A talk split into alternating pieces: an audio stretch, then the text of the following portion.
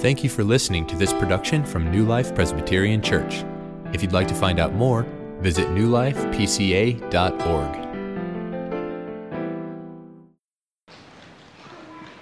Bram Stoker served as the director of a major theater in London for 27 years. And he authored over 12 novels, including a non-fiction work that was a standard for the duties of serving as a clerk. And yet Bram Stoker is known to us almost exclusively for one thing today, writing the novel Dracula in 1879. Grant Wood was uh, good at many things. He was a decorative artist. He was a jewelry designer. He was also an illustrator and a painter. But Grant Wood is also known to most people for only one thing this painting, American Gothic, in 1930. And even though he has an acting career that dates all the way back to the early 1980s, a lot of people know Robert Downey Jr. for only playing one role Iron Man. then there's Jonathan Edwards, often regarded as the most important thinker and theologian ever produced on the soil of this continent. The Stanford Encyclopedia of Philosophy identifies two main themes that run through his writings the absolute sovereignty of God and the beauty of God's holiness, not the theme of hell. Yet many people, if they know anything about Jonathan Edwards at all, it's that he preached a sermon called Sinners in the Hands of an Angry God. Now, all these people excelled in a variety of areas, but they're known for just one thing by most people and Jesus taught a lot of things, but it seems that many people know Jesus for only saying one thing judge not. They know that he said you're not supposed to judge other people. And it is true that Jesus says this. He says, judge not, but it's recorded in only one gospel. It's recorded in the Gospel of Matthew in the section commonly referred to as the Sermon on the Mount. And what we need to see is that what Jesus is forbidding specifically with these words is the sin of judgmentalism. And so that's what I want to consider together this morning the sin of judgmentalism as we look at Jesus' words to judge not, as we find them in Matthew chapter 7, verses 1 through 5. So if you have your Bibles, you can turn there to Matthew chapter 7, verses 1 through 5. If you don't have a Bible with you this morning, you should be able to find a paperback Bible underneath one of the seats in front of you. And the text can be found on page 474 of those paperback Bibles. But again, we're going to be looking at Matthew chapter 7, verses 1 through 5 this morning. So if you're able, I invite you to stand for the reading of God's Word.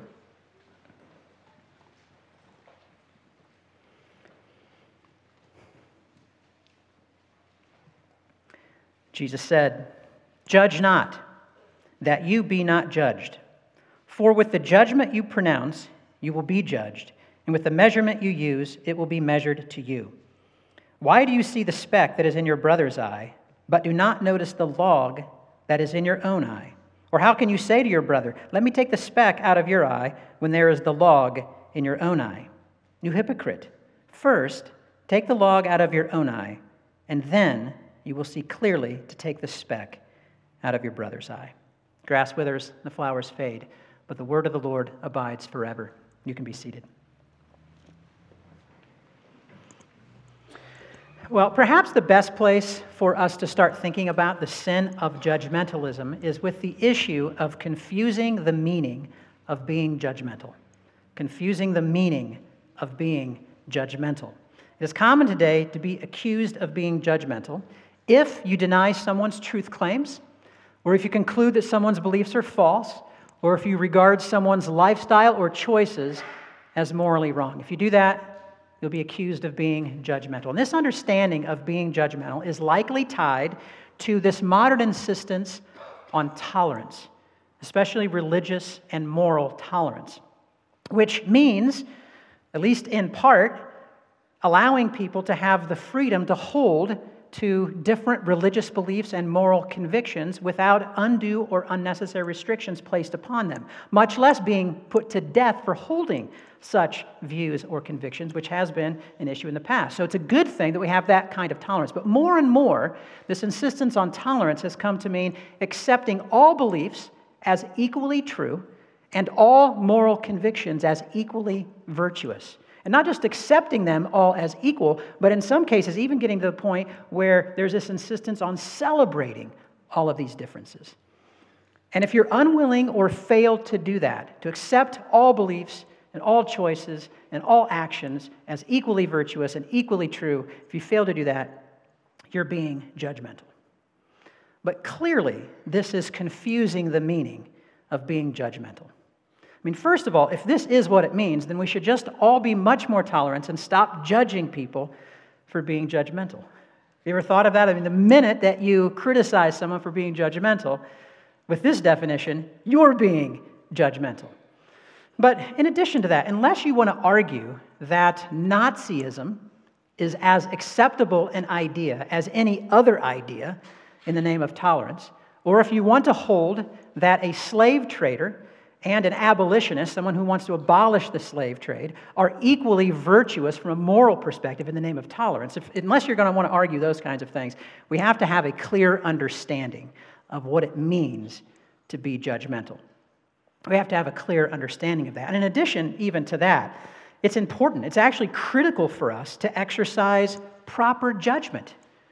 That it's wisdom that when you're choosing a nursery, or daycare facility for your children, or when you're choosing a school, or when you choose mechanics, or doctors, or churches, or friends, that you exercise careful, proper judgment and discretion. And that is not what Jesus is forbidding here in these words when he says, judge not.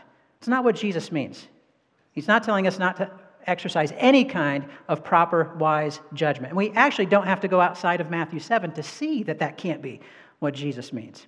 Because immediately after verses 1 through 5, which we read, Jesus says this in verse 6 Do not give to dogs what is holy, and do not throw your pearls before pigs. Now, we shouldn't conclude here that Jesus is talking literally about dogs and hogs. He's talking about people about whom it is proper in some way to classify as dogs and pigs, to not put before them what is holy, to not throw your pearls in front of them. But in order to classify and identify such, you have to exercise proper judgment. And then in verse 15, in the same chapter, Matthew chapter 7, he says, Beware of false prophets who come to you in sheep's clothing, but inwardly are ravenous wolves. Some prophets are false, and identifying them requires judgment. Some beliefs are wrong. And so exercising proper judgment is actually a spiritual necessity. But while this problem of confusing the meaning of being judgmental is a real danger, we can't lose sight, even in asserting this, we can't lose sight of the reality that Jesus does say, judge not. He does say that. So, what exactly does he mean? And how can we determine when we're guilty of committing the sin of being judgmental?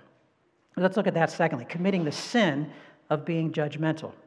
There's a difference between exercising wise and proper judgment and judgmentalism, or being a judgmental person. And maybe in the most simple ways, we can simply say that judgmentalism is adopting a negative, critical spirit toward others.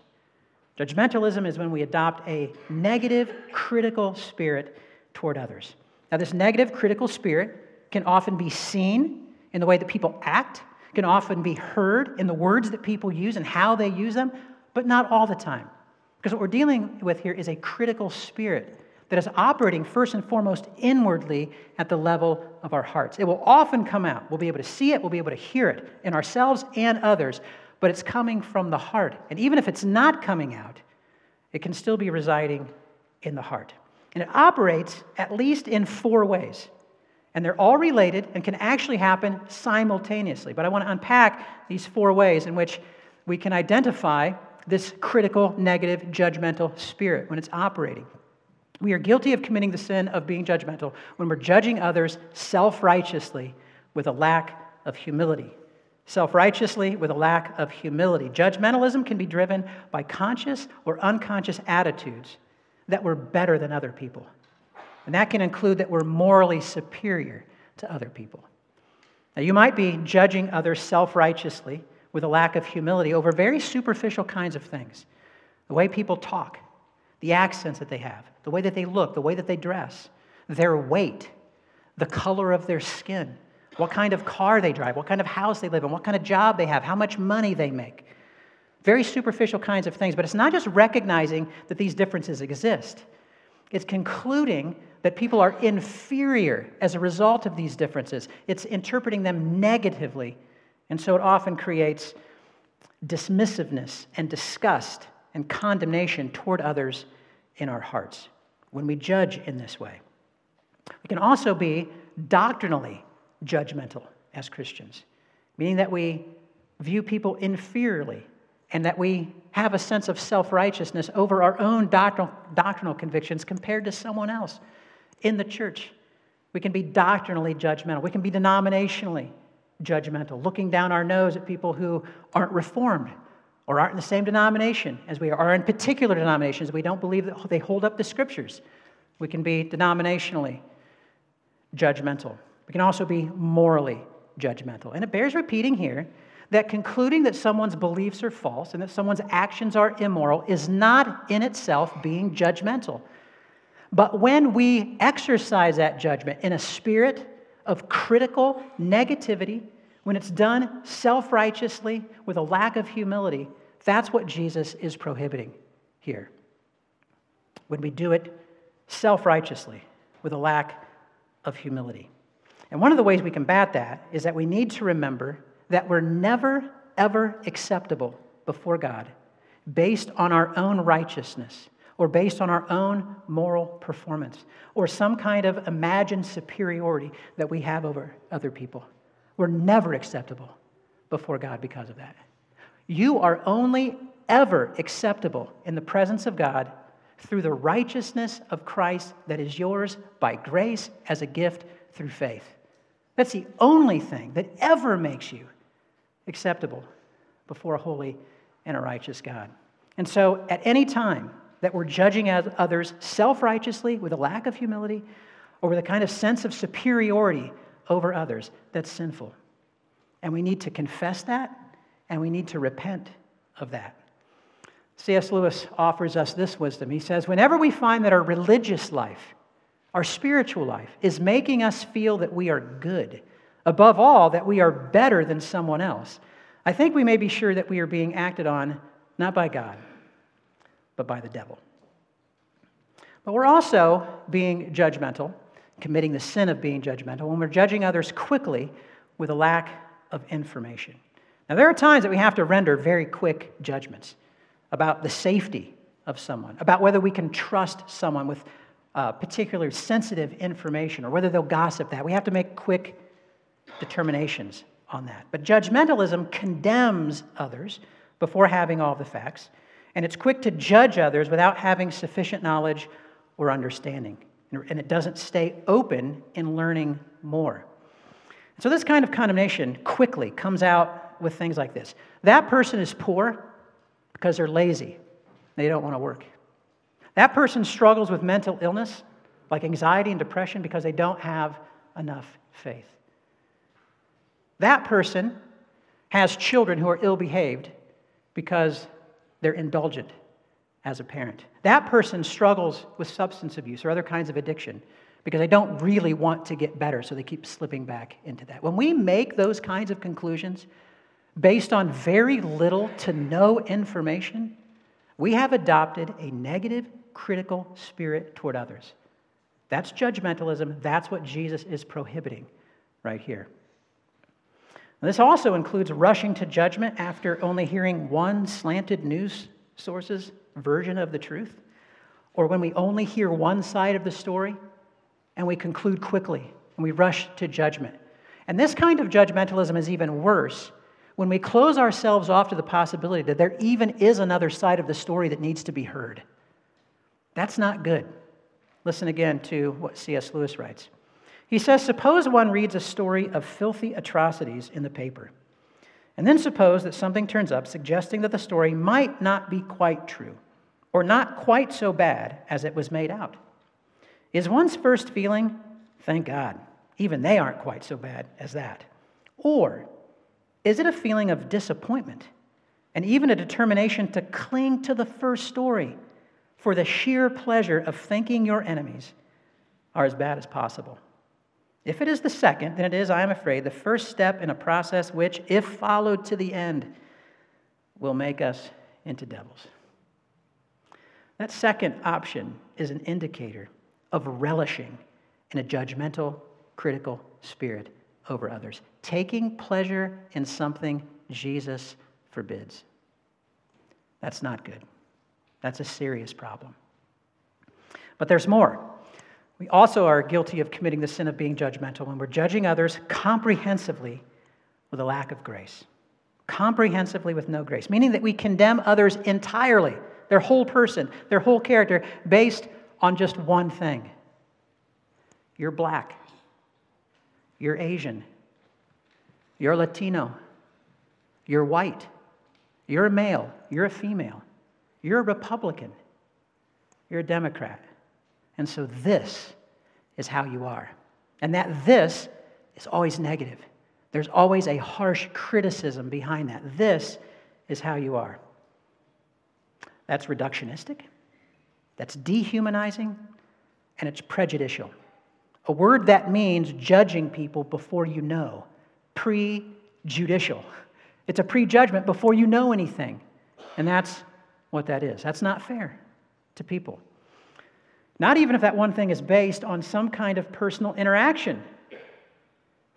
It's not even fair if you've had some kind of limited personal interaction. For example, based on just one thing. You've concluded that someone is completely unreliable in character because they failed to respond to a time sensitive email just once.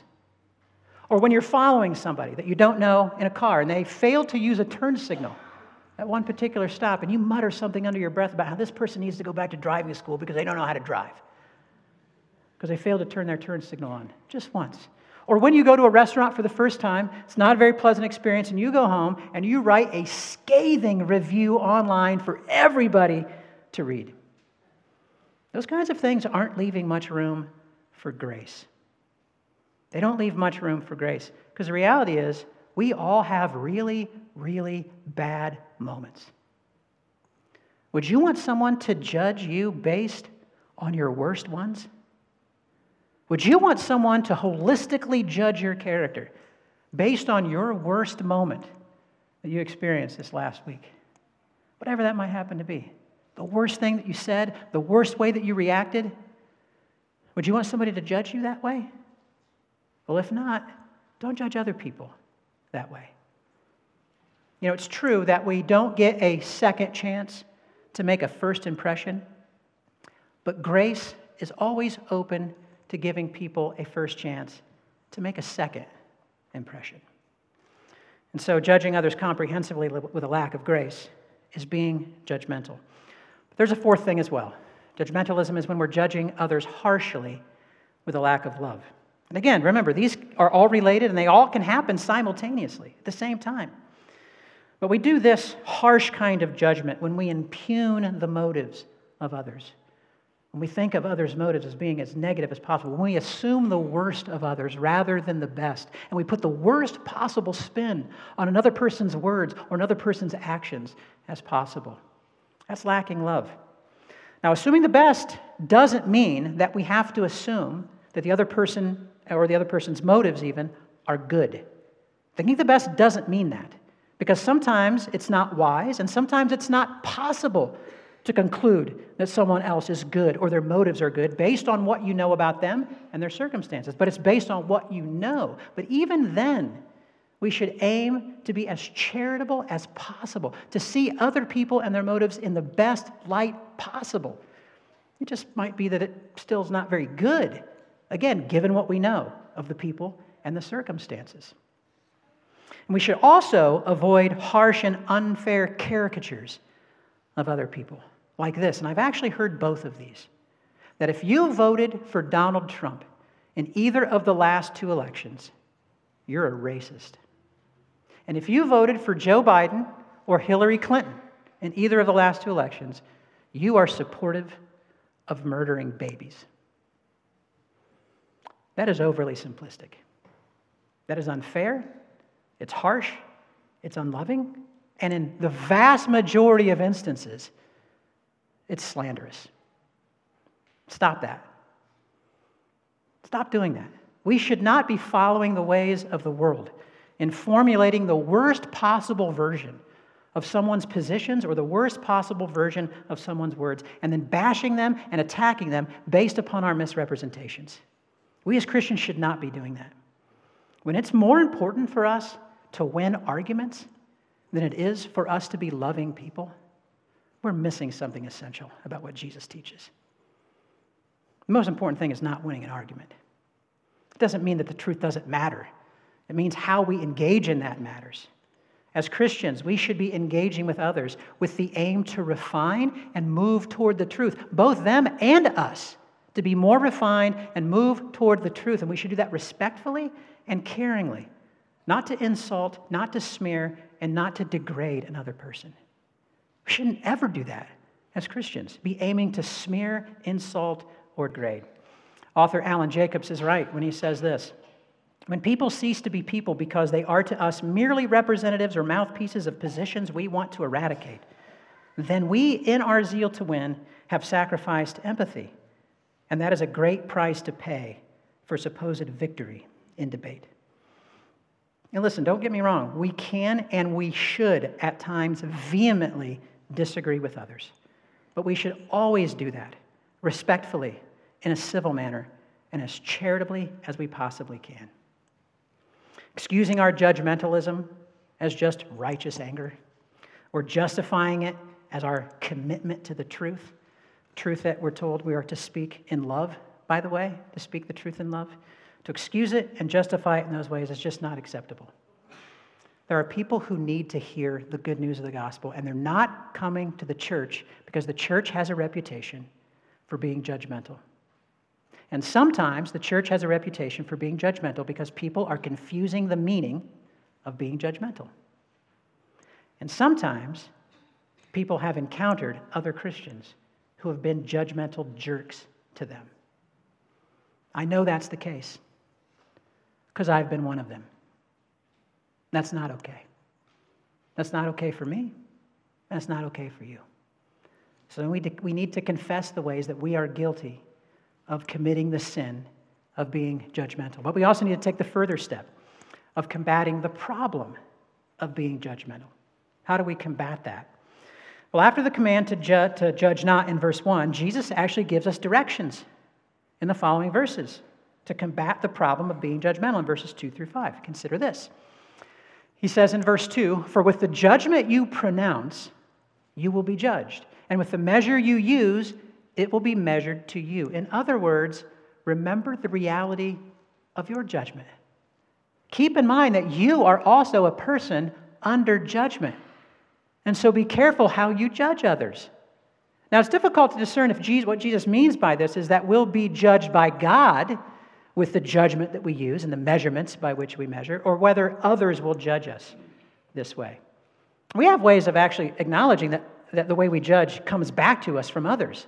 It's in sayings like this If you live by the sword, you'll die by the sword. Someone who lives in glass houses should be slow to throw stones because our judgments and our measurements have a tendency to come back upon us. But whether it's judged by God or judged by others, the reality of our own judgment should make us slow to be harshly critical of others, to adopt a negative critical spirit toward others, and it should make us quick to ask questions like those suggested by Christian author Matthew C. Mitchell, recommends these excellent questions. How would you want others to judge you? With what standard would you want them to judge you? With what tone and with what attitude would you want to be judged? Those are important things to keep in mind. But second, remember the reasons for humility. In verses 3 and 4, Jesus says this Why do you see the speck that is in your brother's eye, but do not take notice of the log that is in your own eye. Or how can you say to your brother, Let me take the speck out of your eye, when there is the log in your own eye? Jesus is painting this almost comical picture of someone trying to address a speck in someone else's eye when there's a log or a plank in that person's eye. Now, just to be clear, Jesus isn't saying that we should never, ever conclude that the problems and sin issues in someone else's life are never bigger and more serious than those in our life. That's not his point here. that ours is always a log, someone else's is always a speck. That doesn't eliminate the conclusion that we can at times need to draw. That someone else's sin problems are bigger and more serious than the ones we're currently dealing with. That's not what Jesus is saying here. What he is saying, though, is that our own sin issues in our own hearts should loom larger in our eyes because they're closer to us. They're residing in our own hearts. And so it's an occasion for humility to recognize that we've got those issues in our own hearts. Consider that Paul could have been judgmental toward many believers to whom he ministered as an apostle in the various churches that he was serving. He could have been judgmental. But Paul regarded himself, not others, he regarded himself as the chief of sinners. That's humility. He never lost sight of the issues he had to deal with himself. Dutch Reformed uh, theologian Herman Bavinck from the late 1800s says it well. He says, All good, enduring reformation begins with ourselves and takes its starting point in one's own heart and life. And that's related to the third thing remember the requirements to love. Remember the requirements to love. Jesus instructs us about caring and loving well for others in verse 5. You hypocrite, first take the log out of your own eye, and then you will see clearly to take the speck out of your brother's eye. You see, love will deal first with the self righteousness, the ignorance, the harshness, the pride of our own hearts first, so that we can understand and deal more effectively and sensitively with the issues in someone else's life. Again, notice that Jesus is not telling us that we should never worry about the specks in someone else's eyes, the issues and the sins that they, they deal with. He isn't telling us that at all. He wants us to deal with those things. But He's calling us to judge ourselves first before we tend to the matters that someone else is dealing with. He doesn't say that people don't have issues that need to be addressed and removed. But what he is saying is that love requires us to deal with our own hearts and examine our own issues first and more severely. And we often get this exactly reversed. To deal with our own issues first and more severely, we tend to deal with other people's issues first and more severely, while we tend to give ourselves a lot of gentleness, grace, and understanding. But when we're willing to deal with our own issues first and more severely, it allows us to extend that kind of gentleness, grace, and understanding to others so that we can more effectively care for them and love them. But it's hard to love people if, we're, if we've adopted a negative, critical attitude to them, if we're condemning them with attitudes of disgust. It's hard for us to do that. But there's a requirement to love. The fourth thing is remember the rescue from condemnation. Remember your rescue from condemnation. We shouldn't judge others quickly because we rarely have all the information. In fact, we really never have all the information in which to ultimately judge someone else because we're not omniscient. We're not all knowing. We'll never get to a point where we, with certainty, know the motives of another person's heart. We're not all knowing, but God is all knowing. God doesn't have to assume the worst about you or me. He already knows the worst about you and me. And yet, He does not condemn us. Instead, He moves toward us in humility, not self righteousness. He moves toward us with patience and gentleness.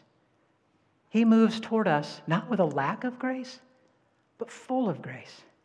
And he moves toward us not with harshness, but with love in order to save us and rescue us from condemnation.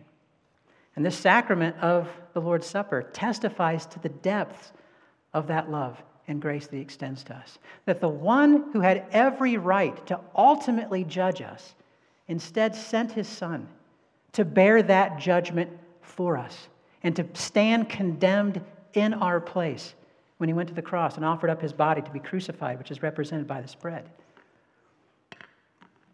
and where he poured out his blood, represented by this cup, in order that he might rescue us from condemnation. And you know, we're called to observe this sacrament of the Lord's Supper in remembrance of him. And it's by remembering our rescue from condemnation through his redemptive work that we find the power for combating the problem of judgmentalism in our hearts. It's by remembering what he has done for us, where our critical, negative, judgmental hearts are transformed to be humble and gentle and patient and gracious and loving because of the same humility, gentleness, patience, grace, and love that has been shown to us in Christ Jesus. Even as we remain firmly committed to the truth, our hearts can be transformed from judgmental to loving and gracious because of the love and grace that we've received.